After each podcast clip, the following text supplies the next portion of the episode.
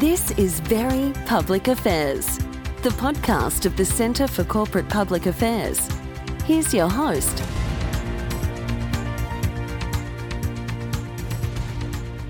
Hello, I'm Tristan Alaferos, and welcome to the Very Public Affairs podcast for our last episode for the year. Today, the Centre's Executive Director Wayne Burns will be providing his take on the events that occurred during 2020 and what lies ahead for our members in 2021. Wayne, let's start on the pandemic and its impact on organizations across the globe. Many organizations have shown during this time how adaptive they can be in times of crisis.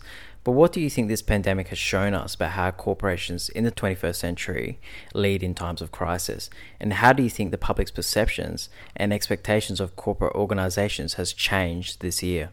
It's interesting that before the pandemic, you had globally some sectors, uh, some industry sectors, and some businesses in those sectors uh, that had fairly low trust from stakeholders. Uh, they didn't have a lot of social license to operate, and uh, in Asia Pacific, that includes uh, big banks, financial institutions, and also a uh, fair few energy companies as the price of energy went through the roof in some economies. Interesting during the pandemic, especially in the in the finance sector, you've had some of those institutions, some of those companies, because of their behaviour, uh, almost reset the reputation button. And you've had them being very customer focused and doing what they do best, which is be a bank or be an electricity provider or be a supermarket retailer. And they did that uh, extremely well in lots of markets. And that's what people were focused on. And that was a bit of a reset button for fair few corporations. So those corporations became, if you'd like, the source of truth uh, for information about someone's home loan or information about the uh, supply, uh, food security, and the supply of food. Also, what's happened is that many corporations um, have found themselves being the source of truth for their employees, who about 60% of the workforce in economies like uh, Australia, Singapore, New Zealand, uh, Malaysia have been working from home. They have been distantly and uh, remotely connecting uh, with their workplaces. And a lot of organisations found that their uh, employees have been more engaged than any other time as a result of this, as well as their colleagues on the front line. You've had people working virtually, working from home when they've been able. And this has meant they've turned to the, the corporation or the organisation to be the source of knowledge and the source of truth on how the pandemic's affecting their businesses, what they need to do in their teams, and what they need to do individually around their work, um, and what the corporation can do in the community.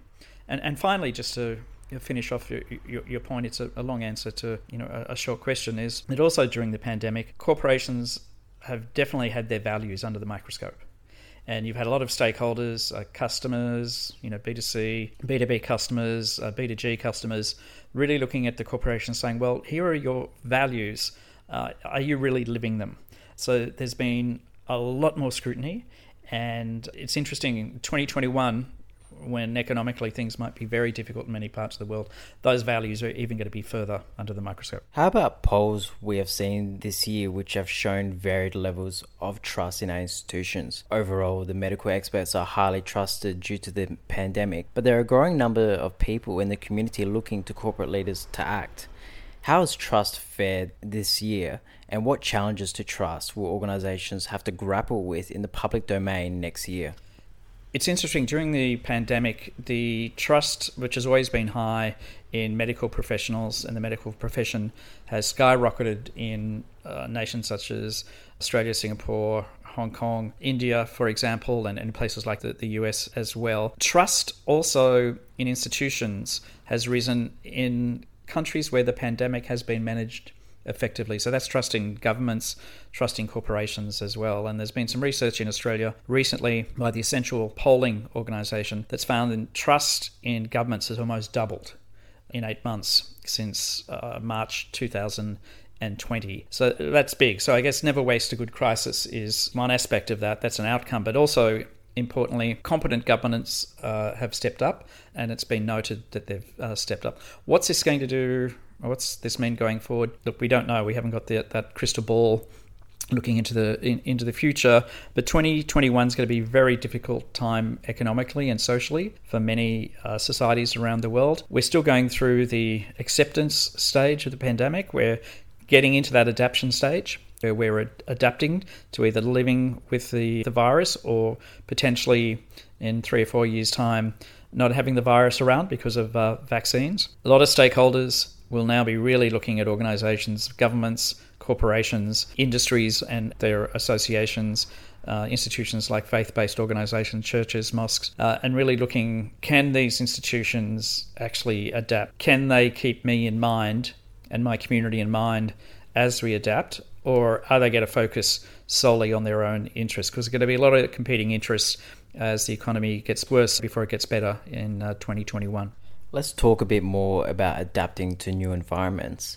President elect Joe Biden is currently in the transition process, and we've seen statements from groups like the Business Roundtable saying they will work with the new administration on the tough issues facing the country. How do you see this relationship playing out, and will we see greater levels of corporate leadership in Australia next year? Many nations look to the US to, to see what's happening uh, there because it is a uh, basically a, a, bellwether for international trends and how other uh, nations may approach and, and, tackle their challenges and take up their opportunities. The Business Roundtable in the US, it's you know it's the peak business organization. It's said for the last couple of years that, uh, for example, climate change and the corporation existing for you know a number of stakeholders, not just shareholders, um, is important. But if you really look at the bottom line, and it is the bottom line, uh, shareholders are still probably the primary stakeholders in corporations uh, in the US, followed possibly by customers and then probably employees. Different parts of the world that changes a little bit. It's, it's you've got employees, you've got community uh, stakeholders, civil society stakeholders, um, and then you've got shareholders and you've got government, and all of those might have primacy. Maybe shareholders are a little bit ahead. Uh, look, from what we've observed at, at the centre, there's a lot more talk about uh, climate change during the pandemic, even though the pandemic is an existential crisis. A lot of people have taken time to reflect that so is climate change. Um, it's with us. Uh, in places like Australia and the US, um, with wildfires, uh, places across Europe and the South Pacific with uh, lots of floods and more intense cyclone activities. The evidence is there for a lot of people. And for those who don't believe in climate change or, or deny it, it's something that we really have to adapt to. These proof points can be shrugged off and saying, look, these are just weather patterns, it's not climate change. So look, that, that debate will probably go on, but there's certainly been more reflection um, as 60% of the workforce and a lot of the population has been locked down or restricted. We can't see corporate responsibility and, and especially around issues like climate change and a move to renewable energy is, is going to, it's not going to stop. It's got to gather a pace and there'll be a lot more discussion about the responsibility that governments uh, and corporations have to uh, their citizenry and to a sustainable, very sustainable future. And for our listeners who have key public affairs roles in their organizations, what should they have on their radar for next year? We know big tech is being cross examined by governments around the world, with both sides focusing on different issues, such as misinformation and censorship, along with anti monopoly proposals. But can we also anticipate climate change will be a hot topic in the socio political environment again? And where will the debate on virtual AGMs end up?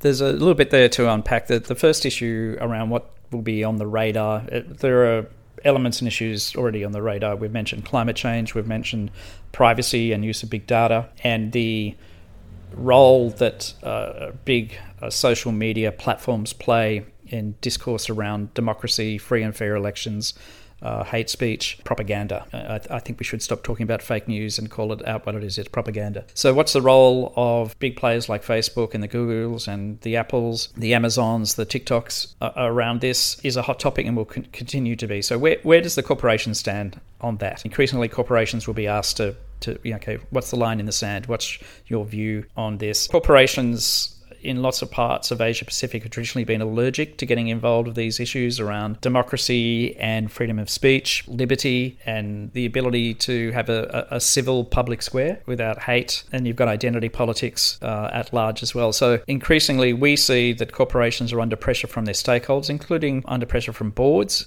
and shareholders, to have a position on issues like this, have positions on issues like uh, climate change, also have uh, positions on issues such as racism and access of uh, the citizenry to, to education, to health. And then you've got human rights issues. And China's geopolitical role in the world, for example, is an issue that a lot of organisations think, well, we don't have a, have to have a stance on that, but when you look at the complexity of uh, supply chains and China's role in them, when you see the complexity of trade in Asia Pacific and, and, and China being very important in that, China as an issue is increasingly going to be a corporate public affairs issue for corporations. And that may be for some trading corporations, a lot of trading corporations in the last, you know, decade or so, but even for corporations that aren't trading in, in China. The ripples, the geopolitical ripples of the, the region's relationship with China is going to be writ large. Um, and also, what we will be seeing and what we've seen already, there's more employee activism around some of these issues and issues also very important to employees and we've seen a lot of employees in corporations globally including the asia pacific pressure on their boards and on their senior management teams to saying look these are issues that go to our values as an organization these are issues affecting our customers these are issues affecting us your employees, the company needs to focus on that. So, far more employee activism. And again, those company values under the microscope in 2021, probably even more so than they were in 2020. And what about virtual AGMs, Wayne? This has been a, a bit of an issue since the lockdown started. Uh, where do you see that ending up? The virtual AGMs have been a symptom of obviously people not being able to or restricted to getting together face to face, but they've been convenient and quite economic for corporations that the huge expense of AGMs, getting people there, putting on a huge advantage just in terms of staging and logistics. You know, it can be anything from a, a, half a million to you know two or three million dollar expenditure and lots and lots of effort. Where it's going to land we're not sure. We, we think some companies and uh, and their shareholders and stakeholders will be happy with virtual AGMs, but they're probably not going to be as short as they have been uh, this year. And stakeholders, uh, and we know we've, we've you know we've spoken to them, we've observed them. Next year, if, more AGMs are online, they're going to be uh, using those AGMs as a platform to do what they've always done, which is put directors under, I won't say pressure, but put directors in a situation where they are publicly accountable for their decisions uh, including around executive remuneration, which is a, a, hot button. So even if the shift is to more online AGMs, there's going to be stakeholders, including non-shareholders, who are going to be more prepared they were in 2020 to hold listed, publicly listed companies to account. So probably more online AGMs, but probably more more activist in terms of shareholders uh, and other stakeholders holding the board of directors to account. You're listening to Very Public Affairs, the regular podcast of the Centre for Corporate Public Affairs.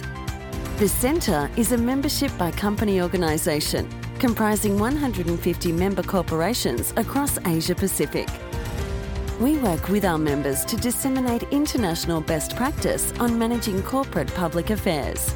And we offer and deliver professional development to public affairs practitioners globally including via our online learning platform. The Centre also conducts research into managing the function. Follow us on Twitter or LinkedIn, or visit us at www.accpa.com.au. So, looking back on 2020, what do you think the corporate public affairs function will leave behind? They'll leave behind 2020. So that's probably the, the best thing. But what they'll take forward from that is probably an appreciation and understanding that they don't need to do certain things anymore. That it's going to be easier to say no to non core activity, that the lessons or the learnings from effective internal communications will be taken forward. A lot more digital, but also the appreciation and understanding that that face to face and human contact for collaboration is really important. There'll be appreciation for functions where they really haven't managed issues virtually before, that issues can be managed virtually because many corporations have been doing them, that for, for many, many years, especially multinational corporations across Asia Pacific. So you don't have to be there in person to be part of the issues management team. You, you can be at the end of a telephone line or at the end of a, a video call to be able to do what you do. And also, what they'll be leaving behind is the notion that the corporation can really determine how it engages its stakeholders. Increasingly, corporations ha- and industry associations have had to go to, to, their stakeholders in 2021 and saying, look, we're, we're on this call, but is this effective for you? How do you want to be engaged? How can we understand, better understand what you're doing, what you want, what your agenda is, expectations, and how can you better understand what ours are? Now, if that works by video platforms, great. It's more regular telephone calls. If it's even more face to face. Who knows what's going to fall out of that? But the overriding insight is that there's more of corporations going to their stakeholders and asking, how do you want to be engaged? And then calibrating that so it, it suits the stakeholder um, more than it suits the corporation. And that, that's a big shift. Another thing that we've noted that is that the corporate affairs function has been very resilient across the board in 2020. It's been difficult for everyone, and you get to hear this all the time. Of course, it's been difficult, but interesting. The the function was really thrown into the spotlight if it wasn't there already. It performed particularly well in in most organisations that we've observed across Asia Pacific. It's a more resilient function. The big question for the function going forward, if the function didn't have a head a seat at the table, it now does. The important consideration going forward is what are you going to do with that? What are you going to do with that uh, uh, seat at the table? And how do you ensure that you maintain it, but you maintain it because the organisation and stakeholders can easily see the value you're generating. So that's the thing. Never waste a, a, good crisis. Think about what's worked really well, what value has been created, and how you can take that forward so that when business beyond COVID uh, which is probably never going to be business as usual. It's a, a new type of uh, usual. But when business beyond COVID in that uh, recovery stage is with us, that the function is using the seat at the table that uh, that it's earned. Thanks, Wayne. I'm sure our listeners will appreciate that reflection. It's been a very busy year for the centre as well, so it'd be nice to have a break. And finally, just before we, we leave, Tristan, thanks to all of our members and our, our, our fellow travellers in the corporate public affairs uh, profession. Uh, thanks to the team at the centre also. And may uh, 2021 be um, a happier uh, year, probably not less uh, busier, but a, a, happier year and a safer year for, for everyone. So if you can put up your feet for a little while, do so. You've certainly, certainly deserved it. Thanks, Wayne. And thank you for all our listeners supporting us throughout the year. And stay tuned for more content in 2021. Thank you. If you enjoyed this episode of Very Public Affairs, subscribe in iTunes and leave a review. For more, visit the Centre for Corporate Public Affairs website at www.accpa.com.au.